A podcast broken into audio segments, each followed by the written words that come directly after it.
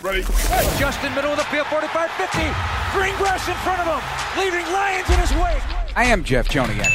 Blitz is on. Down he goes! Husker! What was it like playing for Coach Ditka? I don't want to answer any questions like that. 61 yards! A Sunday stroll for Justin Fields.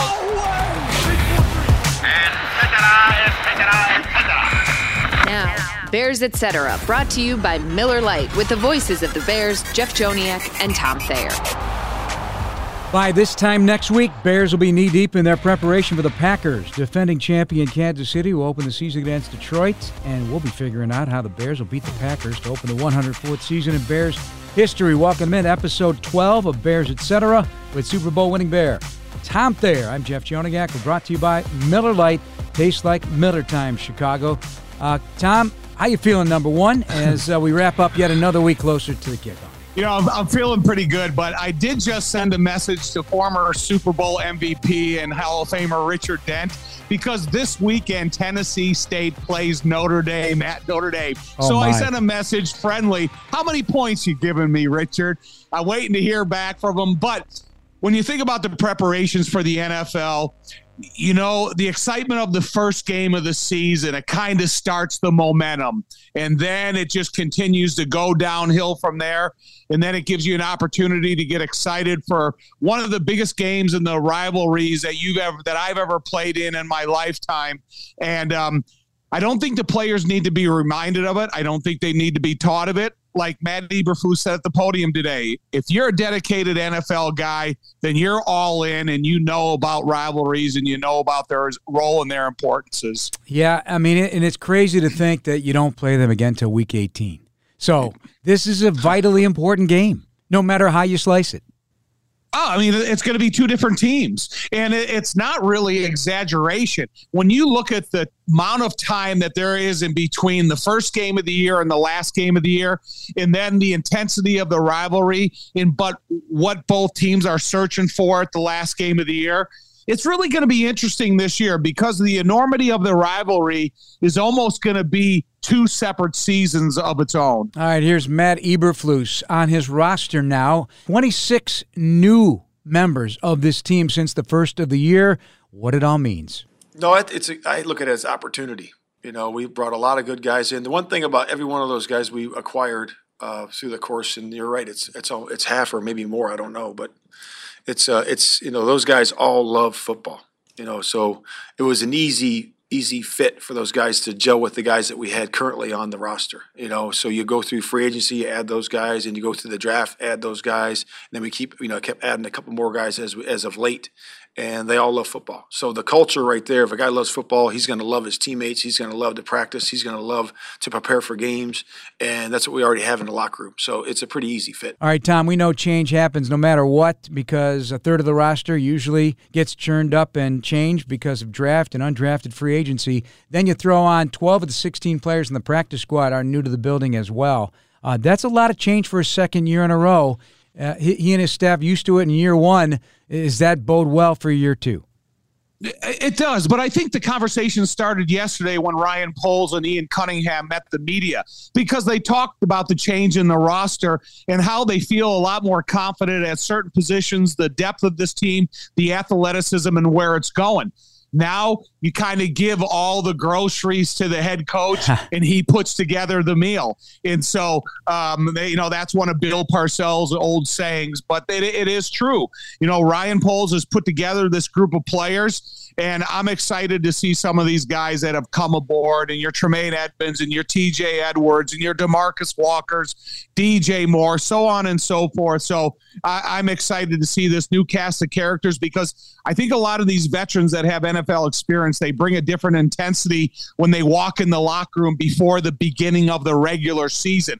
It's a whole different animal because when you walk in that locker room, you're no you know you're there for a four quarters. You're not there for 10, 12, five plays. It's about you got to be on the field and you got to play at a high level for the whole game. Nathan Peterman uh, re-signed to the active roster. Tommy, uh, Matt Eberflus asked about that and uh, how important he is to the 53. We're sure glad to have him back. Um, you know, he's really good for that room. You know, him and Justin, you know, learned, you know, the offense together, uh, so to speak. Uh, so they're speaking the same language, um, so they they understand it really well, and I think it's good to have them in the room. What went into the decision to sign him to the 53 versus practice squad? I know Ryan said yesterday that both were up on the. Yeah, just uh, just we wanted to really secure him in that situation, and uh, you know we don't know what's going to happen in the future. You know, with uh, who's going to be up for the game, who's going to be the backup. So we'll decide that as we go. Ryan, ta- Ryan talked about being, uh, deciding it how comfortable you are with Bagent as the number two.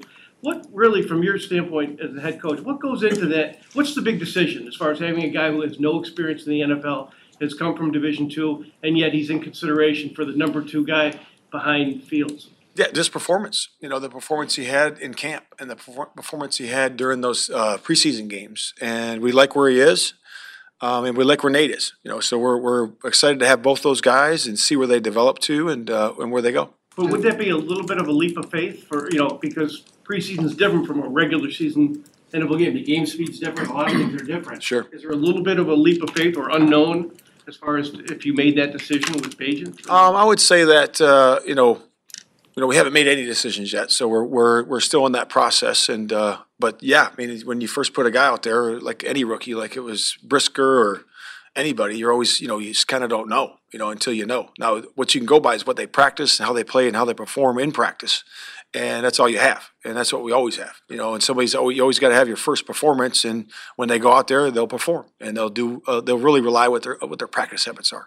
Well, we also heard their questions about, you know, who's the backup now. Is it going to be Peterman? Is it going to be Tyson Bagent? He is not letting us know about that yet, and I just feel he's going to look at that week to week and see where Bagent's growth is coming, uh, who's going to run that scout team, how how he looks doing that, and how he stays in his uh, playbook each and every week to be ready. Well, yeah, Matt talked about all the reference points that you make those judgments by anybody who's in a backup role. How do they answer questions in a meeting? How familiar with the, are they with the installation of the material according to the opponent they're playing? And he talked about how there's a lot less material when you're starting to implement game plans rather than implementing the whole playbook at the beginning of training camp. All right, Jaquan Brisker, any concern? Still not practicing. He'll stay over this Labor Day weekend while players go maybe leave town, go see some of their college football teams, what, whatever the case may be. He needs to rehab. My only concern is if he's not dressed on game day.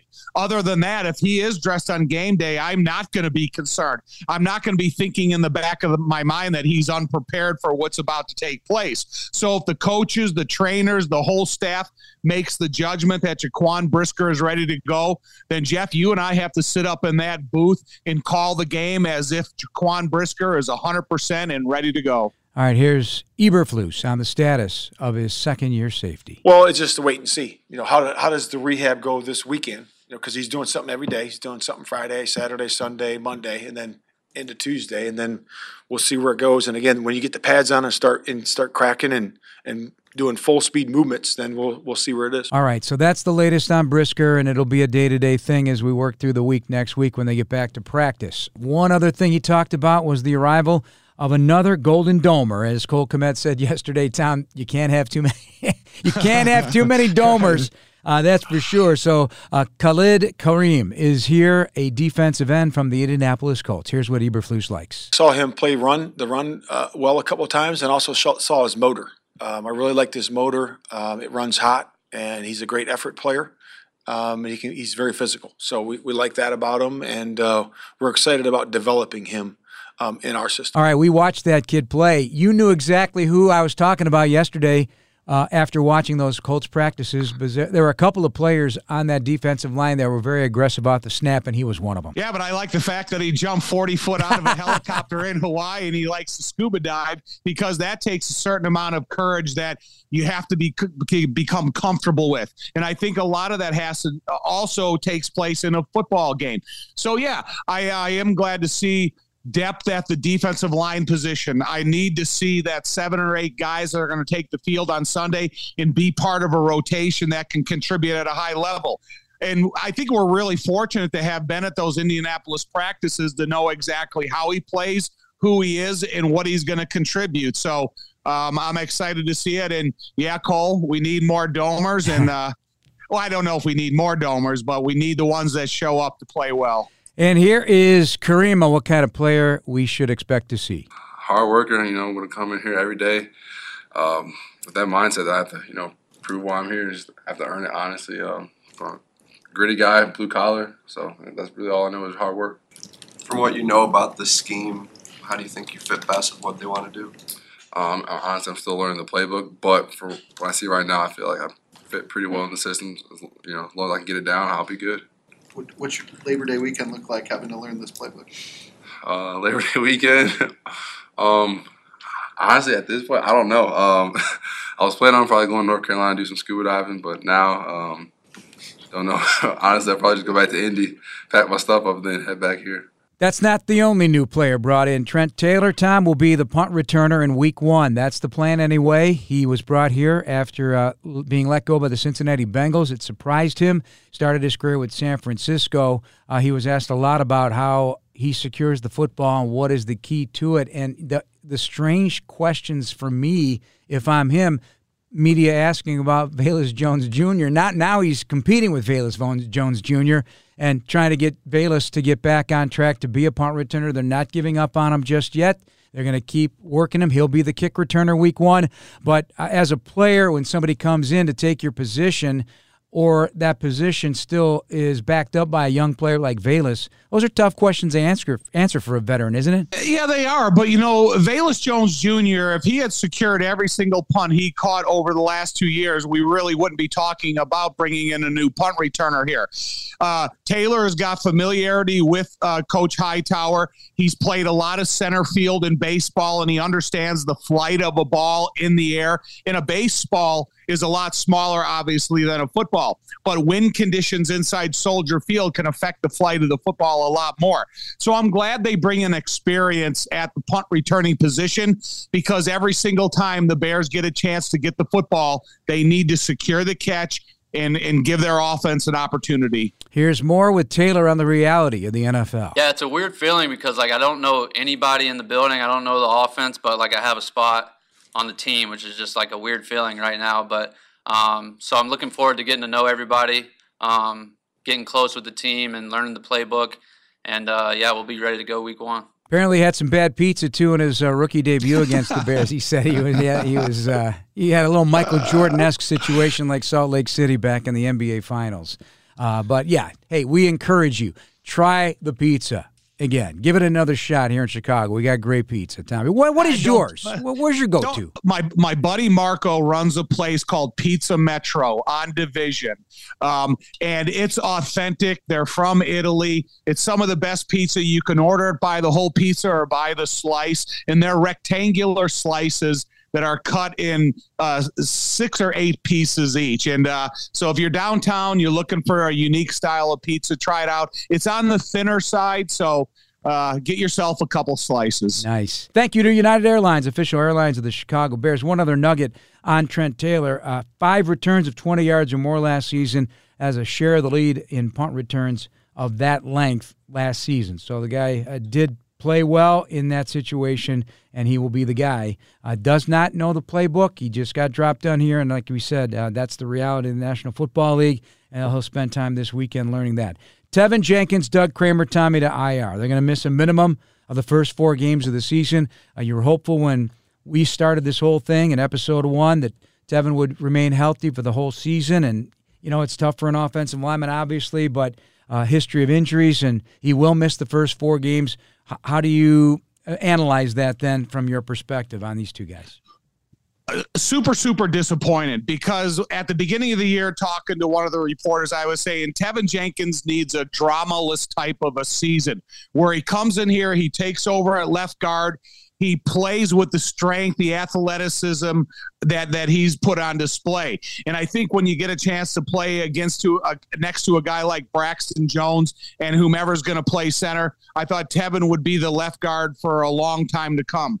But I think it's some type of freakish injury that happened. Um, no blame to Teven, but now they're fortunate to have a player as versatile as Cody Whitehair that he can take one giant step to his left get in a three point stance and play the position. Game day snacking calls for good foods, chunky guacamole made with Hass avocados, tomatoes, onions, cilantro, and a squeeze of lime juice. The perfect snack to watch while the Bears win. Score some today at your local grocery store. Game day is guac day. Uh, another interior lineman coming aboard. Another Chicago area kid. We touched on it in episode 11. Dan Feeney comes aboard, met the media for the first time. You can tell he is a Chicagoan, Tommy, through and through. Here, here's what he did growing up a Bears fan. As a kid, my, my grandma would always put on the Super Bowl shuffle on VHS and make me watch it when she was babysitting me. So that was that was pretty cool. yeah. So that, that, those are some of the first memories right there. Uh, growing up, I, I love Walter Payton. Just how he ran the ball. I mean, he was just so cool. My grandma loved him, so it was just she was his favorite player, or he was her favorite player, and uh, I just naturally kind of adapted him as well. And just watching the highlights from when he was in his heyday, it was just incredible. And one thing more, uh, it was mentioned by Justin Jones that Dan Feeney enjoys beer, so uh, he can he confirmed it in this soundbite as well. Uh, beer drinker, I mean, shoot, anything that's cold, really. Mostly Miller Coors. So that's perfect timing, uh, you know, because uh, we're brought to you by Miller Lite. Tastes like Miller time, Chicago. And that is uh, Dan Feeney's Miller time. Uh, impressions on Dan Feeney. I-, I, don't know if you're able to hear him at the podium today, but uh, thinks he still has starter quality to him, can play at a high level at all three interior positions. Uh, you know, and I agree with them. You know, the reason that Ryan Poles went out and searched a guy like that, and even Matt Eberflus mentioned it, is that he has that interior versatility. So if he has to come in at a moment's notice and play center or either guard, he can play the position equally as well. And that's a unique talent. And I think he has the right length for the position, and he has a good understanding of the interior side of, of football. But they also made mention of the five or six local guys that have they have in that team. You know, I like that pressure that it kind of puts on us as local guys because we have so many people surrounding us that are not only pulling for us, but they're asking questions why, how come, what's going on. And so it makes you, you know, have that sustained high level of performance. So I like it that we have these local guys. I'm glad Dan's here. I'm excited to meet him, and um, I hope his family really gets the opportunity to enjoy his career here in Chicago. Yeah, folks out in Orland Park. He uh, went to Sandburg High School, friends with Michael Schofield, who talked highly about the Bears, highly about Justin Fields. Uh, Feeney also uh, sporting a mullet, thanks to COVID, I guess. Uh, decided to grow his hair and uh, He's he's wor- Did you have one? No, but I I was talking to Jay Hilgenberg yesterday. I said someone tweeted him saying it's the best mullet since Jay Hilgenberg. And, uh, you know, Jay has him. I know we are talking. We'll talk about it before the Tampa game about what happened to Jay's mullet in the long haul. Okay. And that's a story for a later podcast. So we'll talk about it. But hey, if I had hair, I would probably have a mullet. Well, you know, his favorite player, uh, thanks to uh, uh, just the excellence of this uh, unique player, the Hall of Famer, the greatest running back of all time, Walter Payton. Uh, you'll have to tell your story about getting in the huddle, and there, there stands Walter Payton and the awe that you had. Uh, and that's something you can share to a player like Dan Feeney. Yeah, I, I, would be excited to see it because, you know, being in awe of Walter from the outside in is a lot different than being in awe of Walter Payton from the inside in. In my first opportunity to stand in the huddle with him, I felt like that commercial where they have the adults that are acting and talking like kids because as as a semi adult when I stood in the huddle I felt like that kid. I was so excited to see Walter Payton and to meet him and to be around him and to learn about his personality. And as an adult, one of the only autographs I've ever asked for is from Walter Payton of a picture of him and I as I was pulling out in front for him and him behind me. And uh, something I will cherish for the rest of my life. Well, you got to get over that awe immediately, don't you? No, no, you know, awe, the awe inspired me because okay. you think about a play as simple as something called a slant 45. You know that the block you make is instrumental in Walter Payton having success. So that kind of puts pressure on you. It's like the first time they put William Perry in the backfield and the play was directly behind Jay and I. And I said, if I don't get out of the way, William Perry is going to hit me right in the back and it, it could either take me out or I don't know what's going to happen. So it was probably one of the better blocks ever. But, eh, you know, guys like that, they the awe inspires you. Well, you, you didn't give me the whole play though, isn't it? Slant forty five pinch OT. No, no, no. That's a whole different play. Slant Oh. 45 is a basic off tackle play that, uh, you know, Walter Payton uh, follows a double team block between me and Van Horne. And then Matt Suhey, the fullback, leads up to the second level. And you just try to get that impact zone created, and Walter does the rest. This is Tom Thayer, Jeff Joniak on Bears, etc. 512 players are on NFL practice squads today. And I know that makes you happy. Thrilled Travis Bell's back. I'm thrilled uh, Nsimba Webster's back as a, as a guy that might find his way in the return game uh, if there are injuries. Micah Baskerville impressed uh, during training camp. Greg Stroman, another veteran, made a ton of plays during training camp. As you look at that list, anybody else stick out? And how do you feel about 512 players are making a pretty good payday on practice squads, even though they want to be on the active roster? You know, I, you know Carlson, the tight end. I'm interested in because I thought he was a good player throughout training camp, and you, we always talk about the injuries that can happen at the tight end position. So you have to take this job very seriously. You have to go out there and practice with the same intensity as if you are the starter for the team in the upcoming week. You have to live in the weight room. You have to pay attention to the meeting room. You have to do everything within your power to when your number's called, you got to take advantage of that opportunity because a lot of these guys, before the season's over, we're going to be talking about them in game day uniform. So I like the chances for all of them. And like you mentioned, Travis Bell, he's got a unique set of, um, you know, qualities at the defensive tackle position that are just a little bit a little different because he's maybe an undersized defensive tackle, but he plays with lo- leverage. He's got unique speed. He's got a couple moves that I would like to see him be able to use. But every one of those guys in the practice squad, I pull for him because it's a great opportunity to be in the NFL. And Bill Murray's on the uh, practice squad. I saw, I saw that, and it kind of made me chuckle because the last time that we were in New York, he was standing behind us while we were Yep. doing our TV show. Yeah, but uh, do you know Bill about Bill Murray? Do you know about this guy's history though? He's from William and Mary, played with the Patriots. He played defensive line and offensive line. So he was a defensive lineman in college. They moved him into a tackle position, but he could do both. And at one point in a preseason game, he was a punt gunner. well, you know what? Listen, uh, Big Cat Williams started as a defensive tackle, moved over and became an awesome offensive lineman for a double digit career. Stan Jones, one of the greatest Chicago Bears in NFL history, was a seven or eight time all pro at offensive line and defensive line for another seven years. So, you know, there's guys that have done it. You have to have a unique set of uh, qualifications that, you know, you can play both positions, but hey, you know, congratulations to Bill Murray for cultivating both sides of the ball. Score huge savings on an impressive lineup of items with Jewel Osco for you. This handy app features hot digital deals on everything from premium produce and savory snacks to butcher fresh meat and more. Get additional details at jewelosco.com. Ryan Poles, in less than 18 months, there's only 11 players left from the previous regime. Eight of them are starters. I mean, that's massive, and we knew this was going to happen, so this is not a shock. And when you take over and things haven't gone well, this is what happens. But even looking at that in, in, in those two years, not even two years, that's major change. A lot of transactions and more to come. Well, you know, Jeff, we we had the a great chance to interview him on the last preseason game.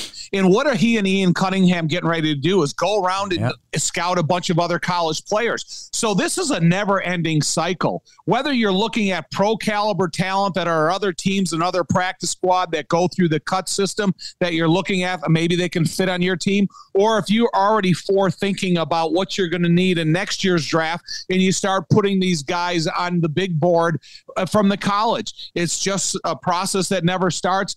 But again, that should be the motivator for the guys that are starters or on the tier of a backup because always know there's a guy somewhere in some place coming for your job. So it's about how you work today that's going to keep, you know, is going to influence all coaches. We're brought to you by PNC, official bank of the Bears. All right, going to do a little Packer talk here, buddy. Uh, Jordan Love, quote, We've kind of tailored the offense around the plays I like, things I like, and I'm sure that'll carry on throughout the season. Uh, we're going to find out what those plays are. What do you suspect they will be? He had eight possessions in the preseason, three of them ended in touchdown drives, one each to Romeo Doubs, Jayden Reed, their new rookie slot, and Christian Watson, the guy who came on strong yet last season. I, I don't think it's going to be much different than what they saw from Aaron Rodgers. A little bit of movement, uses athleticism, you know, challenges accuracy, see how he reads at the line of scrimmage. And obviously, the running game is going to play a significant role in this offense. But I guess the best person that you should interview for that question would be Luke Getsy. What did you use in practice that he was the most familiar with? That if you had to put him in the game, where is your comfort zone? So, you know, the Bears have a unique opportunity to interview a coach that's in the in their on their own team. But when you look at Jordan Love, they brought him here because he had a similar template of Aaron Rodgers and he had the athleticism that you needed to run that system. So I don't think there's going to be much of a difference. It's just going to be inexperience versus the extreme experience of Aaron Rodgers. All right. So you ask, uh, I'm just saying this uh, hypothetically. Yeah. Okay. Why do the Bears want to bring speed? Speed kills. You can't ever have too much speed. Uh, they bring on speed on both sides of the ball, but the Green Bay Packers have speed now. They have a lot yep. of speed, a lot of speed. Here are some of the numbers. At receiver now, you got Christian Watson at 4.36. Jayden Reed, 4.45. Packers insist he was hand timed at 4.37. And Romeo Doubs, 4.47. Tight end, Luke Musgrave, by far much faster than the tight ends they had there last year at 4.61. So you know, the defense will be ready to deal with that speed. You got to answer uh, some physicality with that speed, beat them up a little bit at the line of scrimmage to slow things down, Tommy.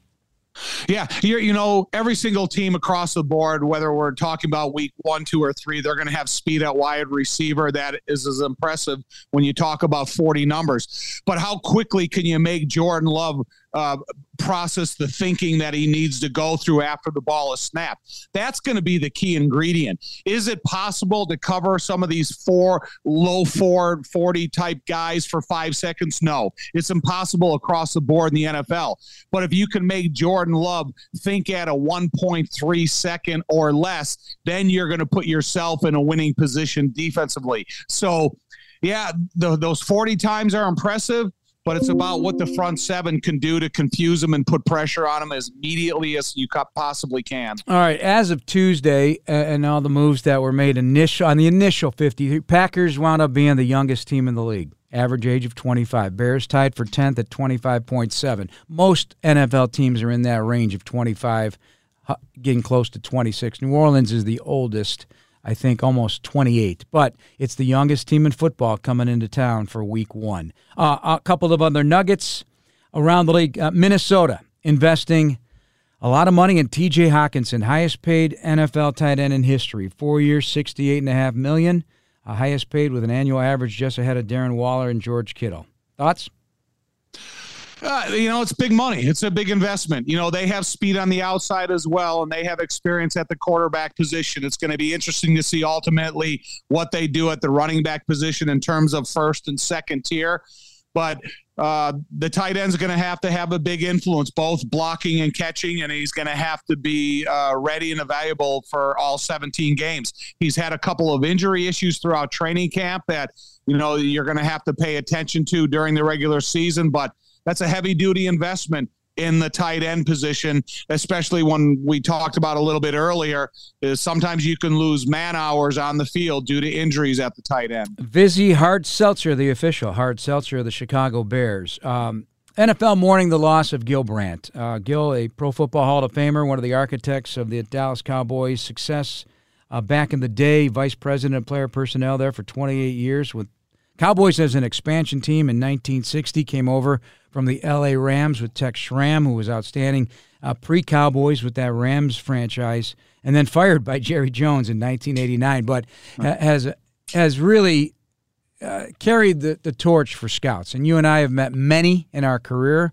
You as a player as well as a broadcaster, uh, close friendships. We know uh, what that lifestyle is like. It's a constant, never-ending grind to be away from your family to find the next great player or somebody who fits in your organization, and, and the process never ends. Um, I have great respect for Scouts, great respect for what he accomplished, and helped you know start NFL radio on Sirius XM. He he really was a big part of that in 2004, and uh, passed away at the age of 91 today. So uh, I I don't know if you ever met the man or if you ran into him at all. You know, through Mike Ditka, I had the opportunity to meet him a couple times, which I was really inspired because when I was a young kid coming up through the NFL, he's the guy that I really wanted to impress. Him, Jim Finks, Al Davis, guys that had such a strong voice in the NFL that if they had a high opinion of you, you felt like you could really become a player. But as I was watching some of the footage of him on TV today, the archaic scouting. Like when I looked in behind him, he had hundreds of binders, and it's for different teams, different players. And you think of going page by page of your evaluation process. Whereas now you click on your computer, Yep. and every single one of those hundreds of binders behind him were all into this compact screen. So from what Gil did to where scouting is now, he is a super influence on the scouts of today. But the archaic way he went about it was the extreme. Yeah, from what I understand, a lot of yellow notebook pads, that's for sure. But he's also credited with being uh, the first in the NFL to use computers to at least enter grades for prospects and also psychological testing, which is now uh, an automatic. I didn't know this. He was born in Milwaukee, went to Wisconsin, and his first job after college, Tom, was baby photographer. Nice. But you know, one thing I did see, I saw a clip of him and he's going over one of the players' evaluation and he's got this stamp and it says reject. Oh, boy. And he stamps it. And I Oh. couldn't I- you know, I I still got chills and I couldn't believe how demoralizing it would be if your name was at the top of that scouting uh, profile and all of a sudden boom reject on it and so Oh, my uh, you know that's the reality of football from the 60s into today Right, no question about it. Uh, and interesting because you talk about all the camps you went to uh, when you came out of school and a part of your draft class. There were three camps. He was uh, driving force along with Tex Schramm to merge those three scouting combines into one to form what we now know is the National Scouting Combine. So when I came out of college, they had a combine in Detroit, one in Tampa, one in Seattle, and then they combined them all together, and we that's what we know of today. But I think they do a better job of housing it in Indianapolis, so all the players are together in one room at one time. All right, we're to wrap it up, Tom. Uh, captains have been named uh, Tremaine Edmunds, Eddie Jackson, DJ Moore, and Justin Fields. There'll be an honorary captain each week, as Flus had a season ago. Uh, uh, good choices across the board. Oh, no doubt. You know, these guys are, all have experience, and what an impact that Tremaine Edmunds and DJ Moore must have made in the locker room and on the practice field to impress the players enough where they got voted in as captain. So I'm I'm happy for them, and uh, I hope they have a strong voice and influence in the locker room in a positive direction. All right, now I'm going to be a little mean. I'm going to get Get your it. dander up just in time to start Pack a Week after the Labor Day holiday, but I want to just put this in your mind so you can fester a little bit over the weekend, all right? I don't know what your plans are for the Labor Day, but so the Bears last beat the Packers in 2018. They got an eight game losing streak. The Bears are 4 and 26 against the Packers in the last 30 meetings. I want you to stew on that a little bit. Munch on it, get angry, and let's beat the Packers. How about You know how you know how angry we are when we're leaving Lambeau Field after a big loss. Yes. You just you just lit that wick, Jeff. Thanks. All right. You have a good Labor Day weekend nonetheless. Thanks for listening, everybody. Please subscribe now to the Chicago Bears official app, Apple, Spotify, YouTube, or wherever you get your podcasts. This has been Bears Etc., episode 12 with Tom Thayer. I'm Jeff Joniak. Have a great holiday weekend. We'll talk to you next week.